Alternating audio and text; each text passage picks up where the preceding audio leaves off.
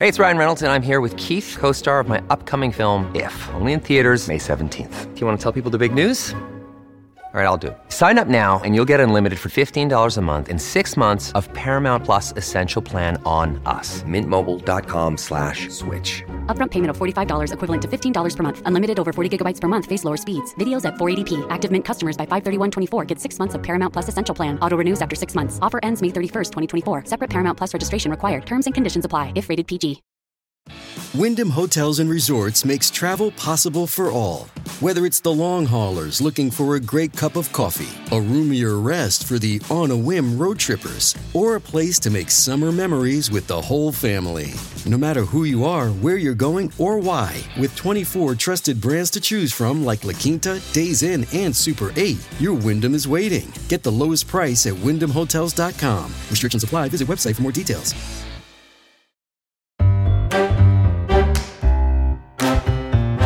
Hello and welcome back to another episode of We Are History. I'm Angela Barnes. I'm John O'Farrell. And we've got some exciting news, haven't we, Angela? We have, John. Go on. If you want to support us, we now have a brand new membership club. Say what? No. By joining with a small donation, it means we can make more episodes and release them more regularly. And it's a nice way of making sure we can keep delivering the weird history and the wonderful history that you know and love us for. Yeah, this small pledge every month means that you get every episode of We Are History a week early and ad-free. Ooh. Oh, that's exciting. Plus, you'll be able to suggest topics for us to dive into in the next series.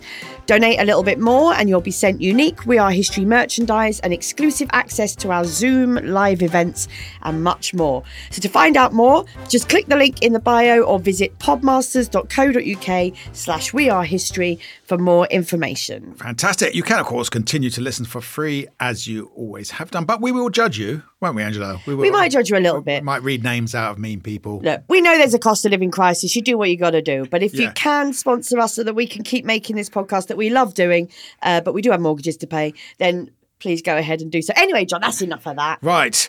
What are we doing? This week, Angela, we're doing Eastern Europe. We're doing modern history. We're doing Cold War, post-Cold War. And it wasn't even Angela who chose it. What is going on? The world has flipped upside down, John. So we're doing modern Albania, flipping from extreme Stalinism to disaster capitalism almost overnight.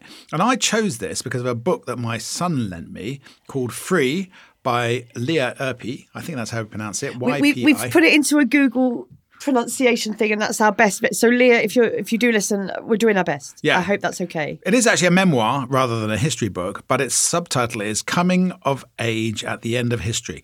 And she recalls being a child and a teenager during those tumultuous times in Albania.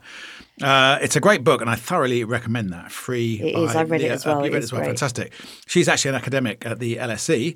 But off the back of that, I read Modern Albania by Fred Abrahams, which is the New York University Press, and A Concise History of Albania by Bernd J. Fischer and Oliver Jens Schmitt. They sound like a laugh a minute, John. I was a ho. See, we do our research on this podcast. It's not just get on a guest comedian, ask him what his favourite root vegetable is or whatever. Actually, that does sound like a lot less work, John. Should we start doing that? Yeah, I reckon we should. Yeah.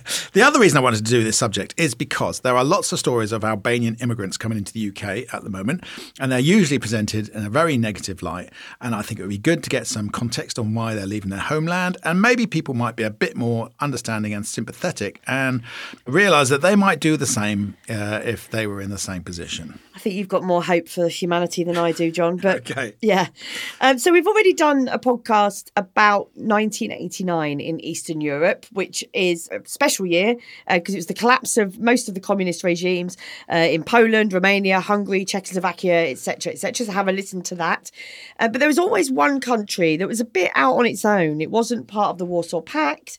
It placed itself quite deliberately eventually outside the orbit of the Soviet Union, but was also completely shunned by the West. And this is a country that's right on our doorstep. Yeah, so tell us about Albania. Right in the heart of Europe. Albania, it's a small country in the Balkans. Now there's only less than 3 million people that live there. Fewer than 3 million people that live there. I did the thing that infuriates me myself. 28,000 square kilometres, so roughly the size and population of Wales. Except imagine if for half a century, John, Wales had had a government a bit like North Korea, and it was right next door to England. Yeah. That's what it was like for the Greeks and the Italians. They had this totalitarian regime on their doorstep. And of course, even worse for the poor Albanians who had to live under it. Right. So quick race through modern Albanian history. For hundreds of years, part of the Ottoman Empire, of course. The population is still majority Muslim there. Mm. It declared independence just before the First World War. Then it was ruled by King Zog. Which is a great name, however you slice it. It is, King Zog. There aren't many of them, are there? It sounds sort of like the name that you'd give to an alien in a children's book. It does sound like children's. And before the news, but let's go and see how King Zog is getting on. Exactly. He was actually not really a royal. He just decided he'd like to be king, which is, of course, what all monarchy is, really. Just add a few generations. Yeah, why have we stopped doing that? That would have really been something if, when the Queen died, Liz Truss went, right, I'm Queen now. I wouldn't put it past her. No, nor would I. I bet it crossed her mind. Albania was occupied by Mussolini in 1939 and became an Italian protectorate. And then in 1943 was occupied by Germany. As the war came to an end, there was fighting between nationalists and communists, with the communists winning. And after the war, the country became a satellite state of the Soviet Union. And Enver Hoxha... Hoxha. How is it? Hoxha? Hoxha. It rhymes with Todger. Yes. John O'Farrell, leave the room. You could have said anyway. You could have said Dodger, no, Bodger, but no, straight to Todger. King Zog lived in exile in England. He stayed in the Ritz Hotel in a bit and then in Buckinghamshire. Then Paris. Not a real king, as I said, but then prince wasn't a real prince. So, fair enough. But then when Stalin died in 1953, relations with Moscow and Albania began to deteriorate. Hoxha was a diehard Stalinist, and he felt this new namby-pamby communism of Khrushchev was a bit of a betrayal of socialist principles. Yes. Although you'd argue, I think, by 1953, that plausible deniability about what Stalin had been up to sort of waned a little bit. But yes. He dug his heels in, did old Hoxha. I've been to Labour Party meetings with a few people like this. You never think, oh, I hope they're going to the pub afterwards. Going to have a good old natter and a catch-up. Hard line. Yes. So... he broke with Moscow completely, actually, after 1968, which was the Czech Prague Spring. Yes. Dubček tries to bring in these reforms and Brezhnev Doctrine was enacted, which was any of these Soviet states that rose up would be invaded and brought back down by the Soviets. And then Nixon visits China in 1972, try and open up US trade. So Hoxha believes that Albania is the only country left in the world to have got the right sort of hardline socialism, that everyone else was going a bit soft. Yeah, so in the early 80s, me and my student mates used to listen to Radio Albania just for a laugh, because it was so insane and so deluded about how Albania was the only country with the right sort of socialism.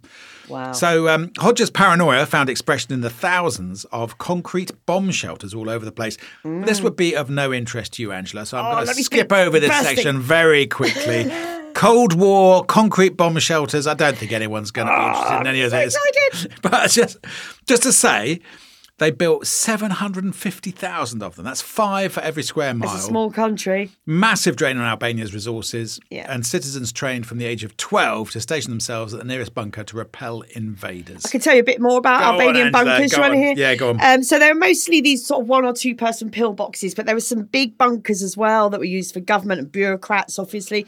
These little concrete domes that were reinforced with steel and iron, like a sort of, you see them in the countryside, like a sort of dystopian Teletubbies. Wow.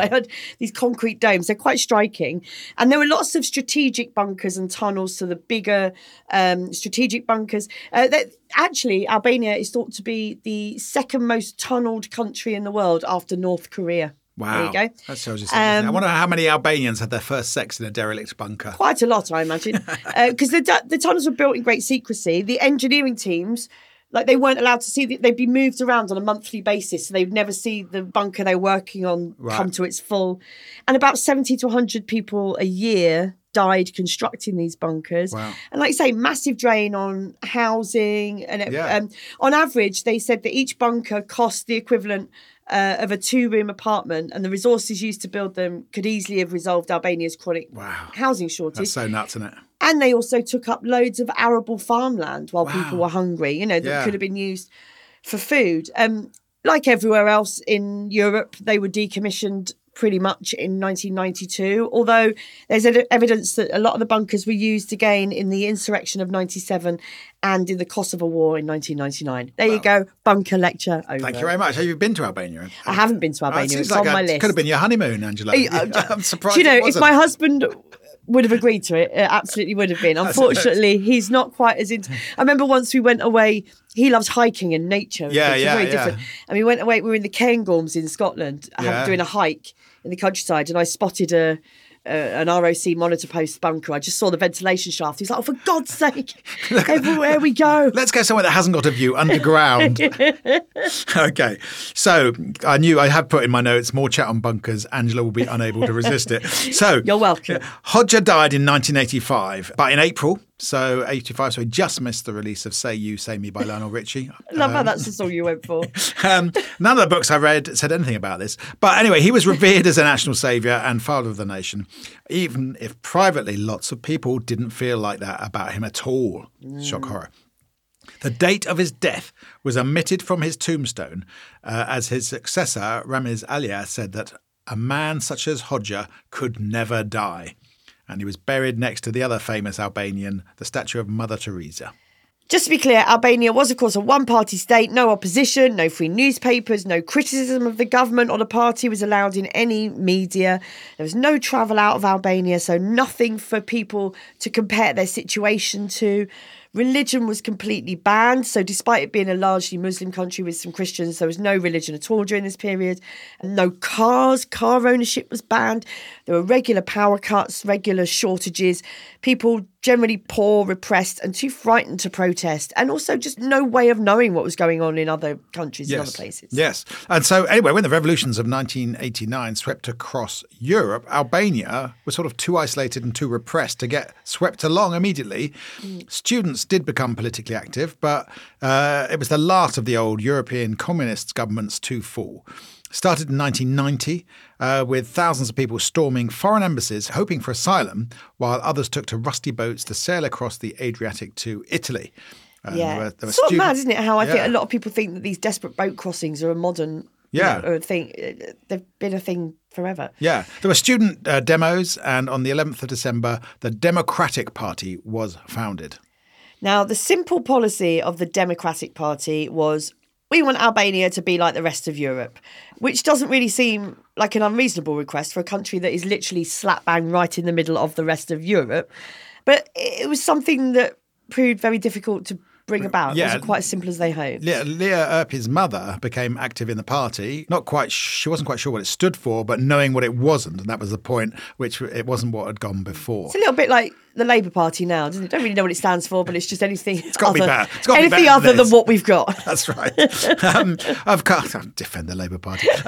Of course. I wondered how you'd respond to that, John. I like putting you on the spot like that. Of course, with the isolation they had experienced, they had no idea how to be a political party. How do you sit down and write a constitution? They've not been in contact with, European politics.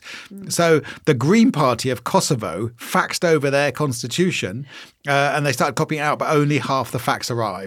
Green Party. I know, they couldn't work the technology. It's probably on parchment. Well, they were saving paper because it's the Green Party. Exactly right. Elections were held before the Democratic Party had got their act together and had time to get organised. Yeah, the party had a total of 8 cars. And it's very hard to get material distributed or get candidates in place. And the government still controlled the media. So in March 91, the existing government was re-elected by the Conservative peasants, who were very wary of what was happening in their urban areas. Well, again, that's what happens, isn't it? Yeah. Why conservatism will out, because people are scared of any sort of change, even if it might be changed for the better or might not be. Yeah. I think what's interesting there as well is I think it's really easy to forget how hard it was to disseminate information as recently as the 1990s. Yeah. We take the internet suddenly so for granted that you can get information to everyone. Fax machines that run out of paper. You haven't got cars to distribute leaflets to different places. Yeah. These things that seem so simple really weren't. So the name of the country was changed from the People's Socialist Republic of Albania to just the Republic of Albania, which is quite an obvious sort of, we'll take the people out of that. Thank you very much. No more pretending. Yeah. It's weird when a country puts loads of adjectives in its name. Never a good sign. They love doing it in a totalitarian state, don't we? We should do it more often. I think, like, Mongolia should be the empty and much too far away Republic of Mongolia. Very good idea. Or in one of those Gulf states that, you could have the rich but tacky and horrifically misogynist Kingdom of Dubai. I don't think we should say that at the United Nations. I think Great Britain is pushing it a bit these days, if we're honest. OK, Britain might be better, a bit more honest. So anyway, the Republic of Albania had shaken off its unconvincing adjectives, and the first proper multi-party elections were held in 1991. By this point, the country was collapsing into economic chaos. Only about 25% of the state's productivity was operational. There were nationwide strikes organised by the new unions, and so the government appealed for foreign aid before the whole country starved because there was no food on the shelves. So this time, the Italian troops were a little bit more welcome than they'd been in the past. Yeah. About 750 of them helped to distribute 90% of Albania's basic food needs during this period. Right. And then in March 1992... there were some new elections, and this time the Democratic Party won a substantial victory, and it was the first post-communist government who took office, and Sally Berisha became president. Okay. Now, this new government adopted the International Monetary Fund shock therapy approach. Oh, dear. Extreme capitalism after decades of a strictly controlled economy. And John, I can't see that going wrong. No, absolutely. No, I mean, I'm sure everything got settled down very quickly and there was no need to do a podcast about it. And they just got on with the rest of their lives. It was quite... people might remember the toppling of the statue in 1992. Of Hoxha. It's often a symbol of the end of a totalitarian regime. You see the picture of the toppling of a statue of the dictator. It's quite a symbolic... moment, isn't it? It happened in, I think it was Skanderberg Square in Tirana, that iconic... picture. Yes, and then you've also got Saddam Hussein in Iraq. Yeah. And the slaver in Bristol. Yeah, exactly. Toppling statues does mean something. Yeah. And we're in London right now, John, and there's a ton of statues out there I want to topple, so I think we should take a break. I'm going to go and push someone over. All right, we'll be back when you've been arrested.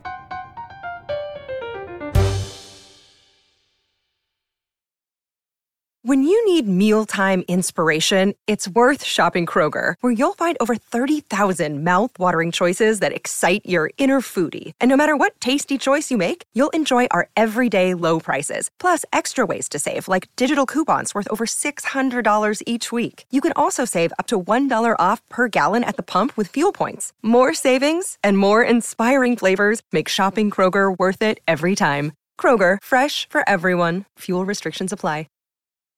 This episode is brought to you by Reese's Peanut Butter Cups. In breaking news, leading scientists worldwide are conducting experiments to determine if Reese's Peanut Butter Cups are the perfect combination of peanut butter and chocolate. However, it appears the study was inconclusive, as the scientists couldn't help but eat all the Reese's. Because when you want something sweet, you can't do better than Reese's. Find Reese's now at a store near you.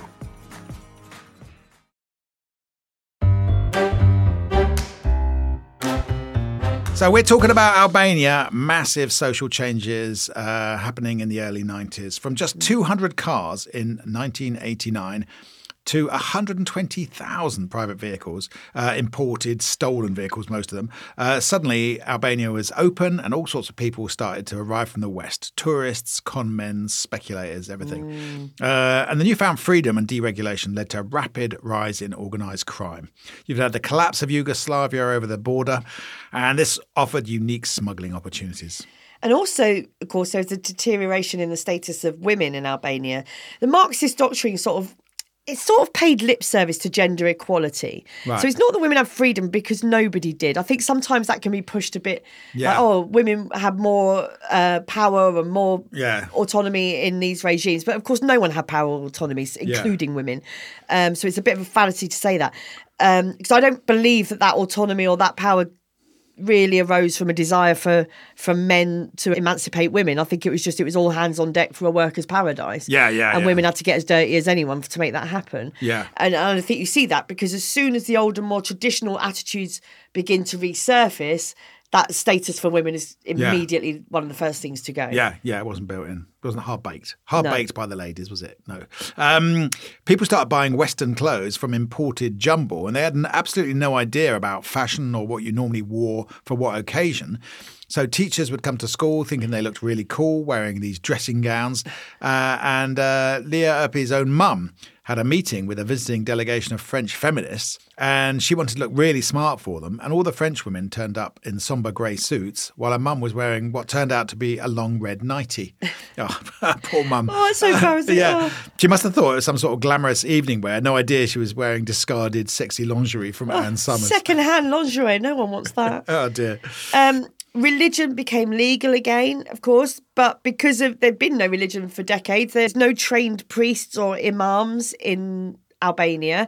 So, of course, states like Saudi Arabia and America, they spot an opportunity here, yeah, and, you know, start turning up and telling people how religion should be done, because that's how you want to ease back into religion, really. Yes. With American Christianity and Saudi Islam. Sounds perfect. Oh God. There's a story in the memoir of some Albanians being really excited to have met some American visitors, and they said, "Oh, these American Marines were really friendly and wanted to meet us again," and they said they'd help us practice our English.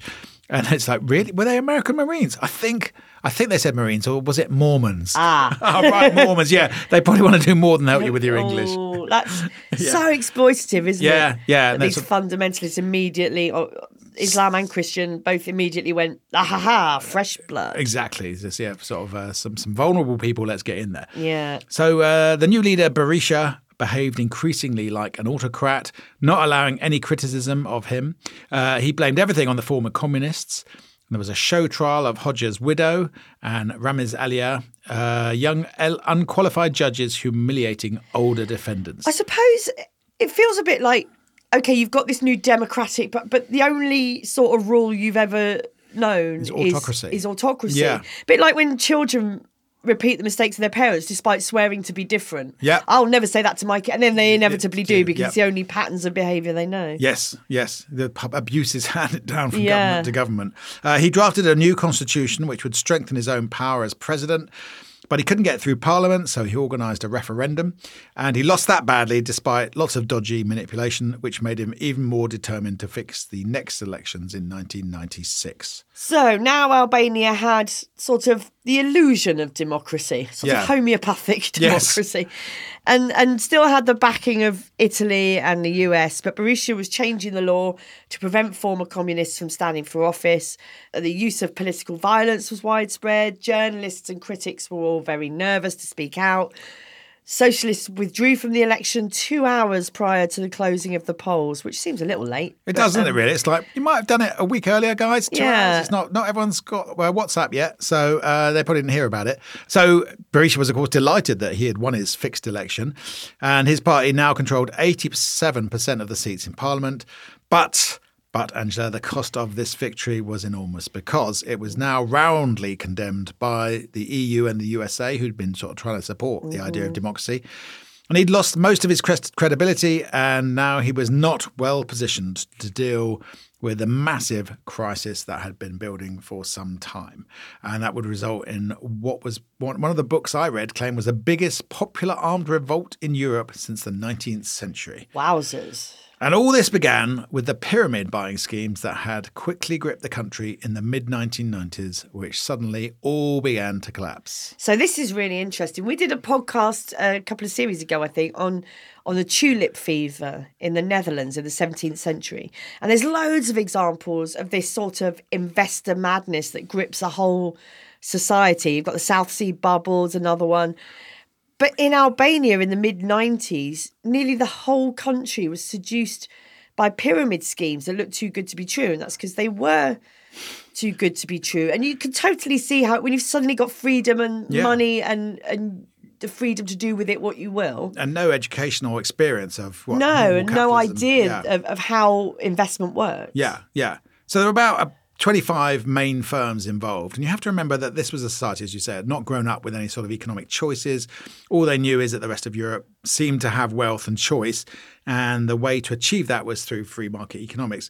And look at this bloke is saying, if I invest in this scheme, I will double my money. And everyone I know is doubling their money, so we have to get in on this quick.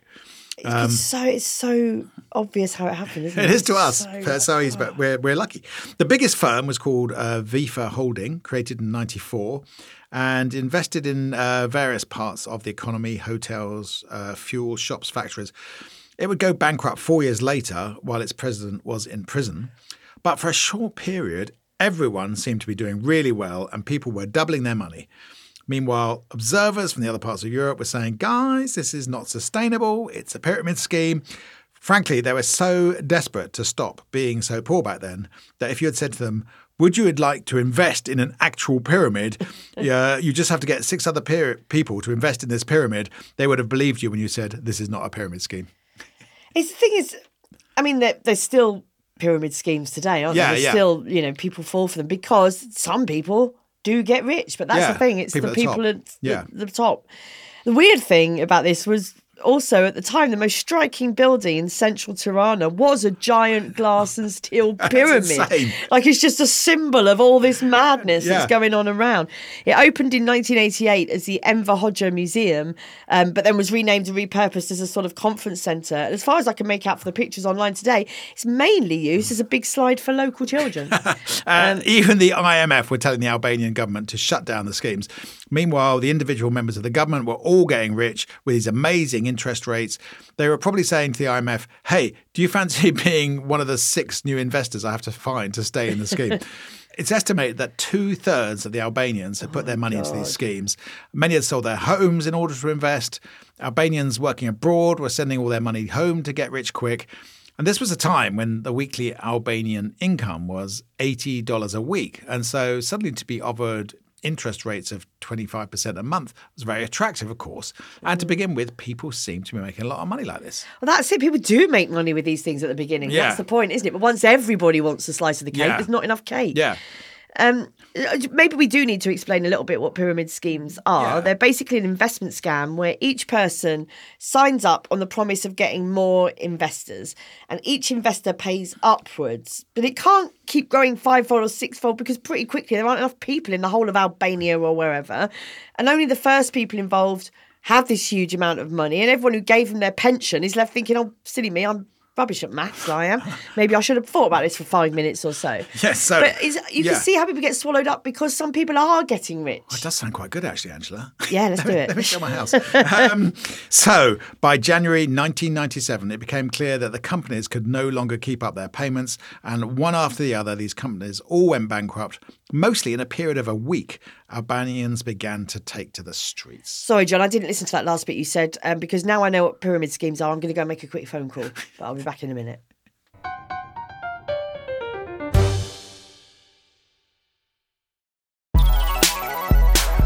Hello, I'm Ros Taylor with news of Oh God, What Now?, the politics podcast that's never going to leave its voter ID at home. On Friday's show, it's 6 months until the US election and Donald Trump is stuck sitting on trial in a New York courthouse. Is he bulletproof or can Joe Biden turn around the polls? In the second half, it's local elections week, but we've steadily taken power away from local authorities. What if we gave it back? And in the extra bit for supporters, is there a right level of ruthlessness in politics? That's Oh God, What Now? With me, Ros Taylor, Raphael Baer, Hannah Fern, guest Nikki McCann-Ramirez. Out now, wherever you get your podcasts.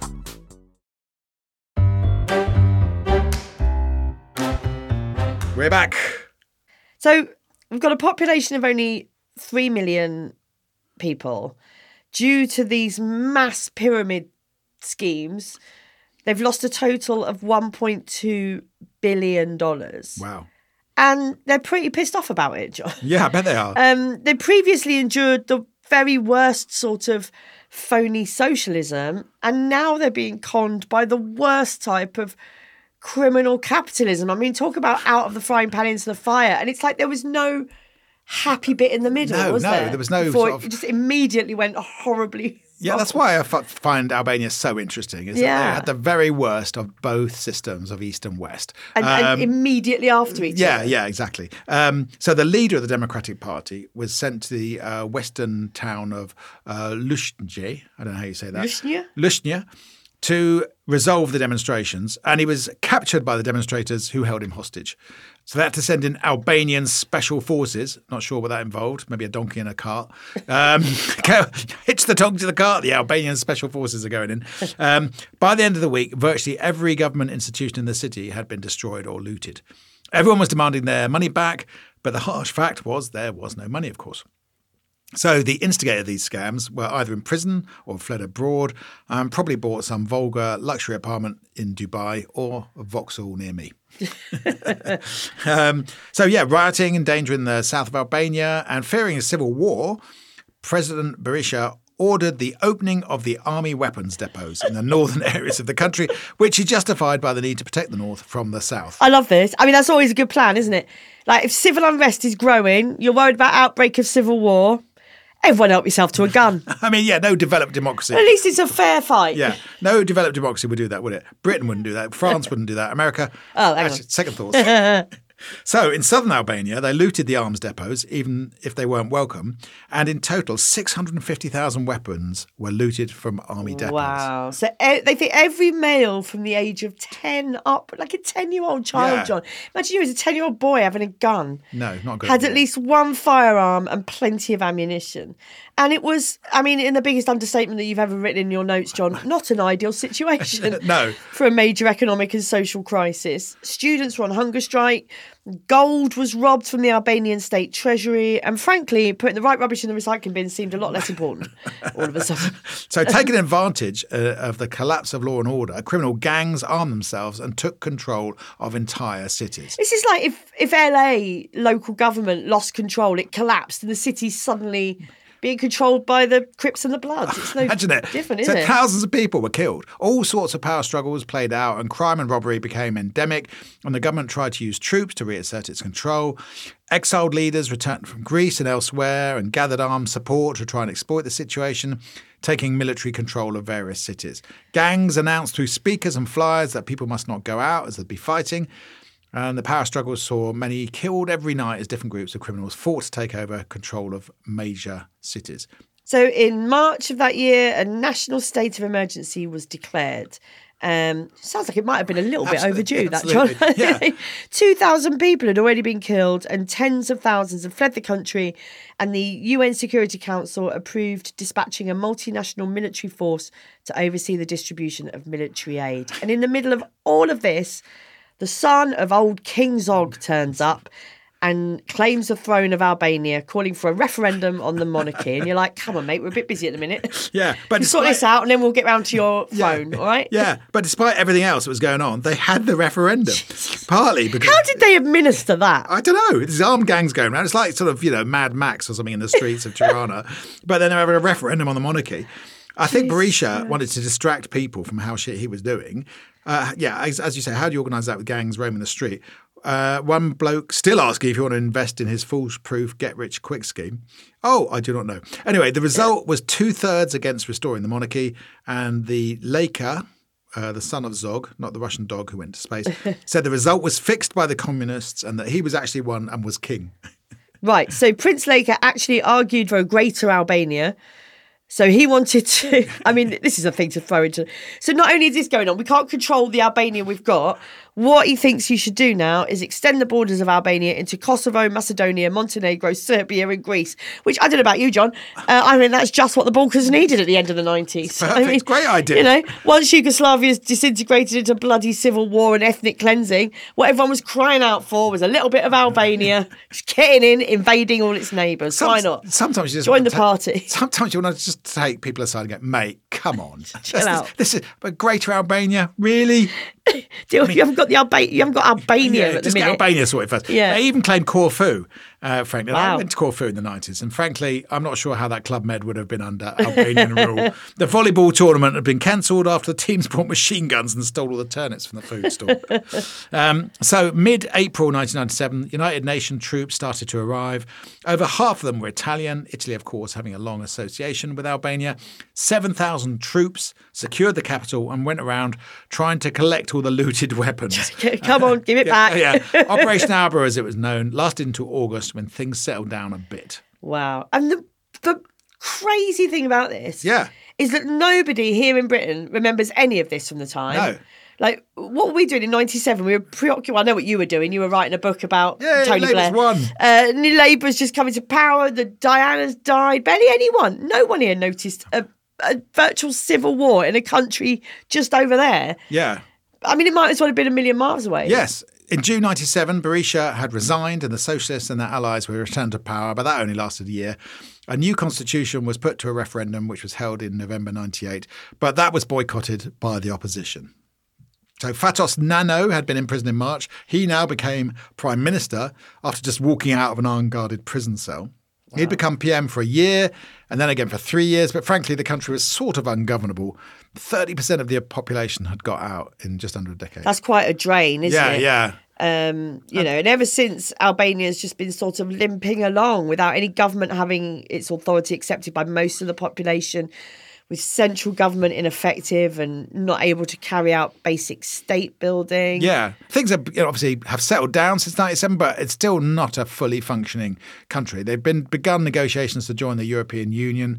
Albania was admitted to NATO in 2014, so that should swing it when World War III comes along. Don't worry, we've still got those farmers with the looted weapons from the 90s. So that's why poor Albania has just struggled so much since the fall of the Berlin Wall. They had the worst of both worlds, and now all their teachers and engineers and doctors and anyone with any, ability to get out they've emigrated because they dream of a better life in places like Britain, where they can use their medical degree to deliver pizzas on a moped because the British government won't give them proper work visas. Yeah.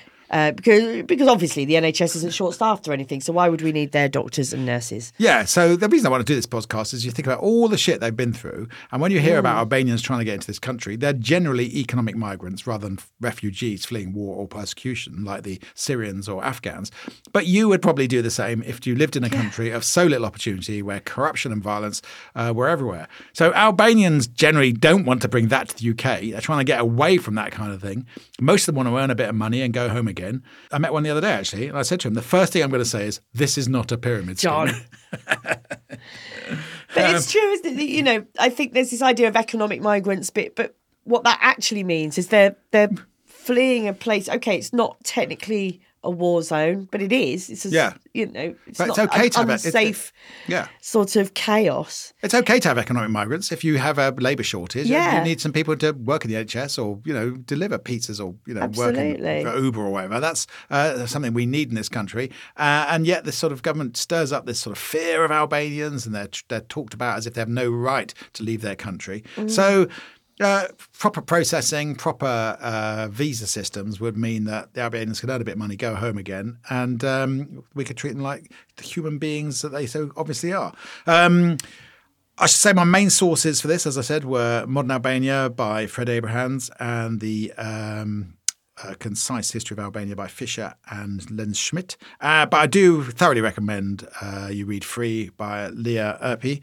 Angela read it as well. Yeah, it's a really interesting read. It's a great and it's just interesting, like Albania, it's a place I haven't really thought about very much. Yeah, that's been Europe's problem generally. Yeah, exactly. So good luck, Albania. Yeah, we're rooting for you, Albania. We'll send you a We Are History mug and see if that. I tell you what, I lived on Green Lanes in Haringey for a while, and there was a football tournament. Yeah, I can't remember which one of the big ones.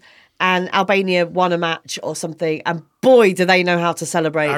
Winning a football match. It was brilliant. Flags with the black flags out their cars, driving up down green lanes with the horns going. It was absolutely brilliant. Fantastic. So that's it for today. We will be back soon with another episode of We Are History. Don't forget to follow us on Twitter @WeAreHistory. Subscribe to the podcast. Tell your friends and family, and also you can subscribe to our members club for lots of merchandise and other little benefits for free content and a chance to be in a Zoom with me and John. Thank you very much for listening. We'll see you next time. See you Goodbye. Next time. We Are History is written and presented by Angela Barnes and John O'Farrell, with audio production by me, Simon Williams. The lead producer is Anne-Marie Luff, and the group editor is Andrew Harrison, with artwork by James Parrott. We Are History is a Podmasters production.